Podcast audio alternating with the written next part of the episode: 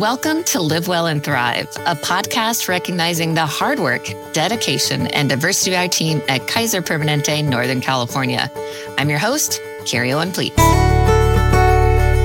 Today, we're here to learn about self compassion or the art of being kind to ourselves. At KP, we are all so driven to help others. This episode focuses on being more gracious to ourselves as we go about our daily lives. I have been thinking about this concept for a while, and I was struck by a recent article in the Washington Post by Christopher W.T. Miller, MD. His article emphasizes cultivating self compassion as a key mental health goal. I'm delighted to have the article's author with us on Live Well and Thrive today. Christopher W.T. Miller, MD, is a psychiatrist and psychoanalyst practicing at the University of Maryland Medical Center and an associate professor at the University of Maryland School of Medicine. Welcome to Live Well and Thrive, Chris. Thank you. It's a pleasure to be here. Yeah, it's great to have you. So, all right, let's jump right into this. How does being kinder to oneself contribute to better mental health?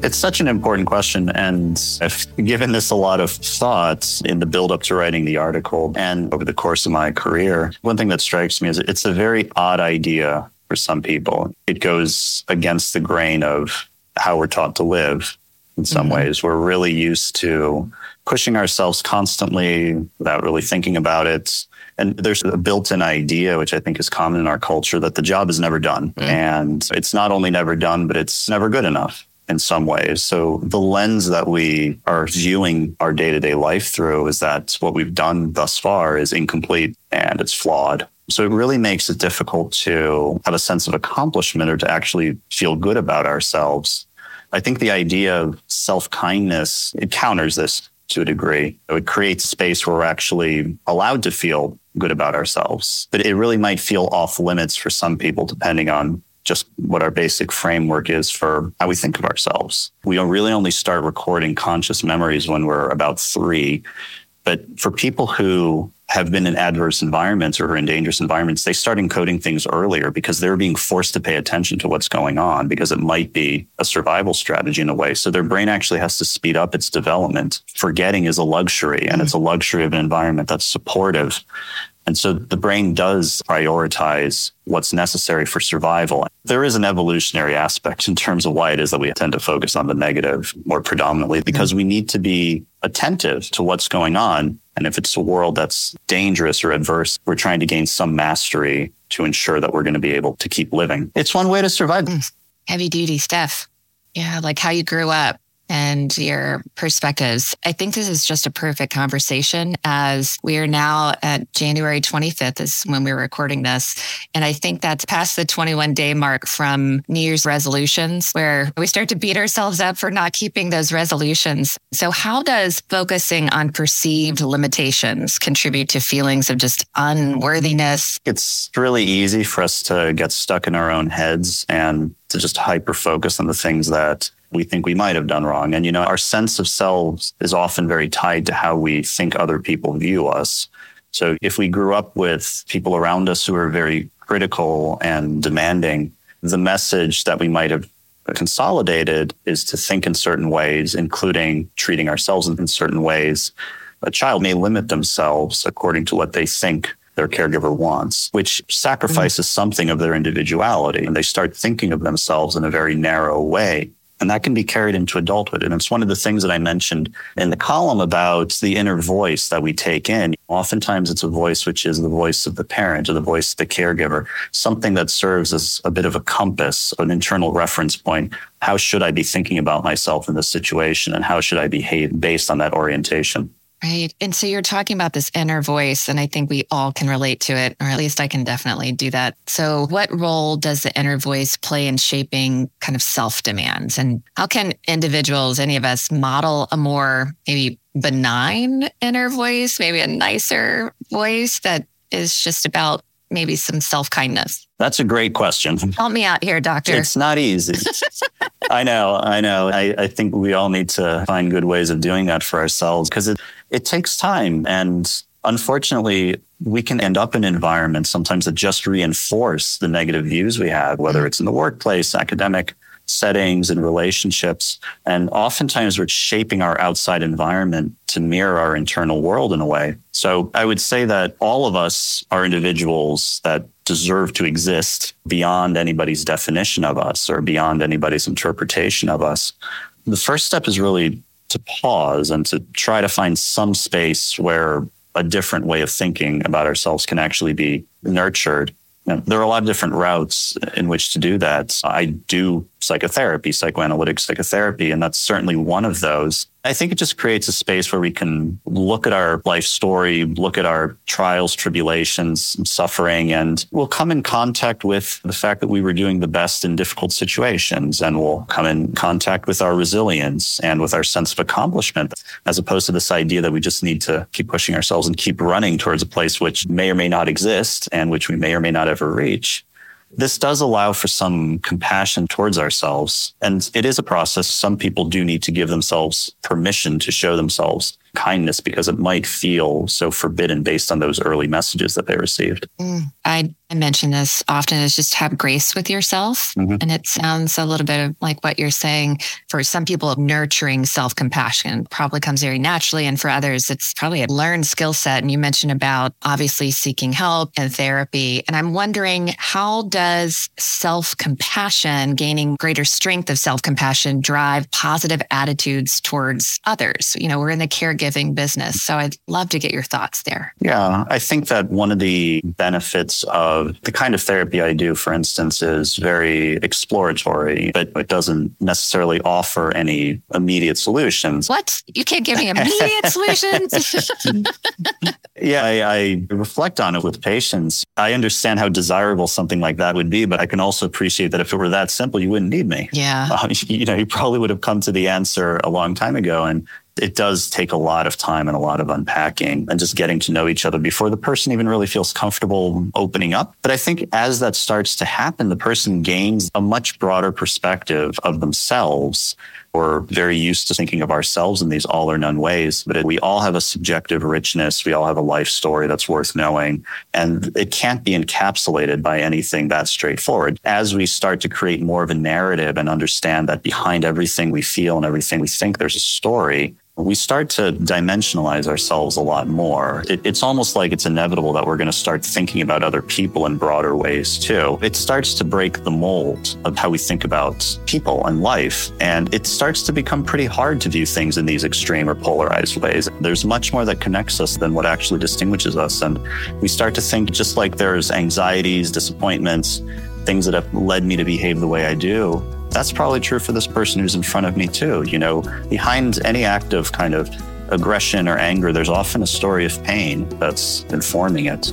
Mm, we're talking about having grace with yourself, and it's have grace with yourself, then you're more likely to have grace with others and to be more open to their life story. That's absolutely true for all of our caregivers, too. Everybody has a story, all of our members do.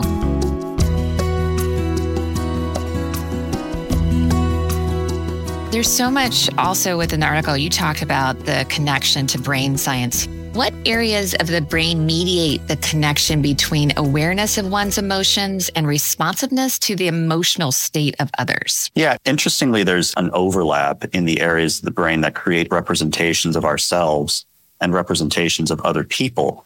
So, on a brain map level, there's not a clear divide between where we end and where the other person begins. And this becomes more and more true the more intimate a relationship is. And it makes sense because as we're growing up and learning about the world, we imitate the actions of other people. We imitate the speech patterns of other people. You know, a child imitating the parents and copying their movements. We start to make sense of our world through their eyes and how they're responding to it. So we utilize the other person to create our sense of reality who we become is really connected to what we've internalized from other people. There are several different areas of the brain involved in this. I think that one that's interesting to underline is called the anterior insula. It's located deep within the lateral side, this outside portion of the brain. And it's called insula because it's supposed to be like a little island. It's a little kind of split off on that part of the brain. The insula is involved with mapping our awareness and our sense of our own body as well as what our emotional state is in any given moment. So it's a pretty holistic area but it's also involved with what we might think of as the visceral or the gut emotions. When mm. we're trying to remember something and we say it's right there, it's on the tip of my tongue. I say that all the time. and that, then that's the insula firing. Yeah, um, at least that, that's one of the theories that the insula is involved in those tip of the tongue moments. So it's involved in visceral emotions and things that are very strong, things like shame, things like guilt, things like aversion but also emotions that are more affiliative, like love and cooperativeness, connectedness. So the same area of the brain that gives us awareness of ourselves is the same that allows us to attune and feel connected to other people on a very raw level. So it's another instance of how awareness of ourselves and awareness of other people go hand in hand. And Chris, when I'm thinking about this, we do have a lot of conversations around the importance of getting to kind of higher brain thinking and getting out of that reptile brain. And is it true mm. to say that the insula is not maybe firing when you're in reptile brain and fight or flight? Is that accurate? So it's Am I going too deep here?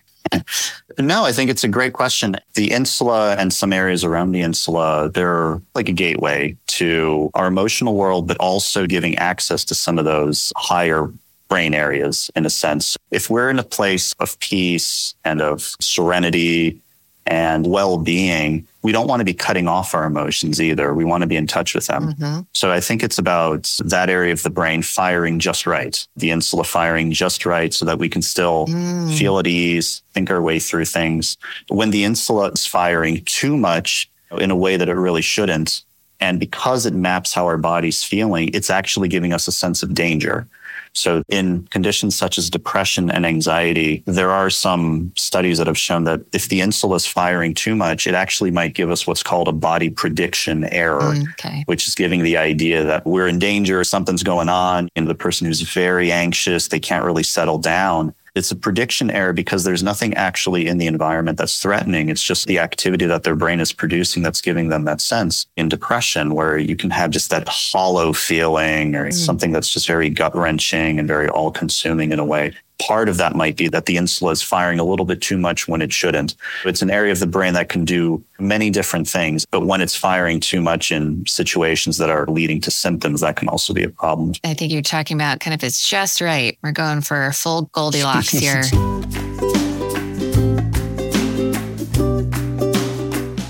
I'm thinking about our busy teams that are on the floors or out in the clinics. How can our busy teams put all of this into practice to hopefully nurture a more thoughtful and appreciative outlook for both kind of individual well being and just these positive social interactions? Yeah, that's the key question because in this current climate, staying busy, staying in this very stressed place, it can really take over. And I think that's just a recipe for self criticism and feeling disconnected. You know, it can be easy to lose sight of the larger picture. There will never be a time ever, no matter what, when all the work is done forever. No. So, unfortunately, nope. so pushing ourselves endlessly without allowing for a moment's pause won't change that.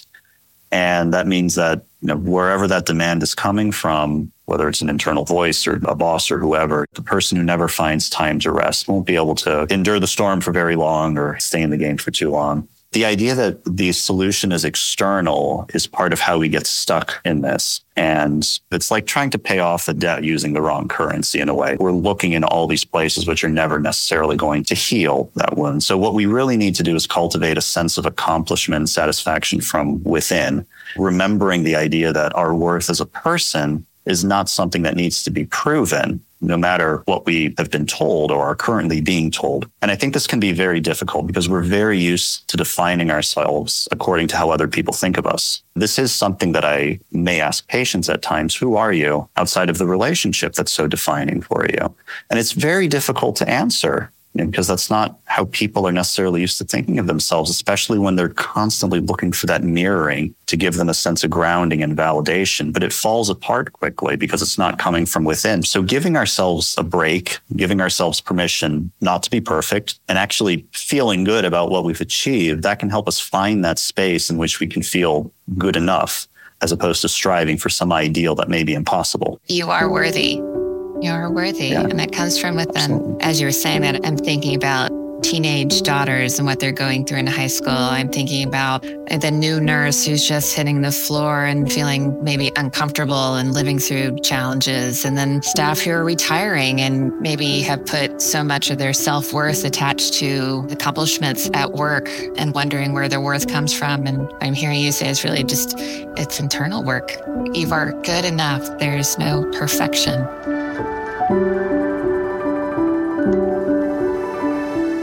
So, Chris, one of the things we talk a lot about on this podcast is the art of gratitude. And some take gratitude easy and others struggle hearing good things. And I'm wondering if you could speak a little bit more to that. Do people struggle like to yeah. accept good things that are said about them? I think it's very common actually because we tend to be very hard on ourselves. We're conditioned in certain ways to have sometimes a very narrow perspective on ourselves. And again, if we grew up with people in our lives who were very invalidating of who we are, we may have the sense that the things we do wrong are the only things that ever really get attention or are the only things that are actually consequential. And it's just something that can push us to try to overcompensate, to push us to work endlessly. We have this idea that the flawed parts of us are much more in focus than the good parts. So when somebody maybe says something that we've done well, it can be very hard to take that in because that isn't part of the narrative. That isn't part of how we've constructed our idea of ourselves.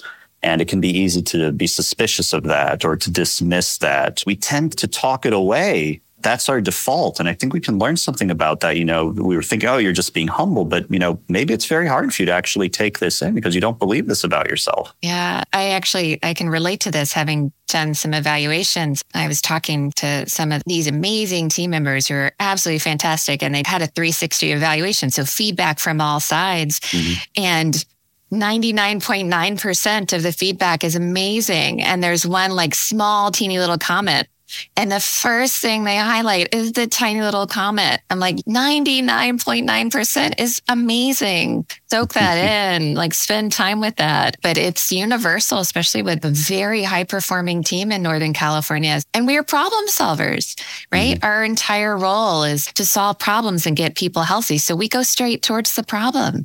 And so I think even for our team, it's maybe even, no, no, no, let's take a step back, see the big picture and how amazing you are and how amazing amazing all of this work is. So thank you. It's a great reminder. Mm-hmm. Of course. I say that about my team, but I did the same thing on my evaluation too. So I know, I know. Yeah, I'm I'm learning and I will be ever evolving into creating more grace for myself.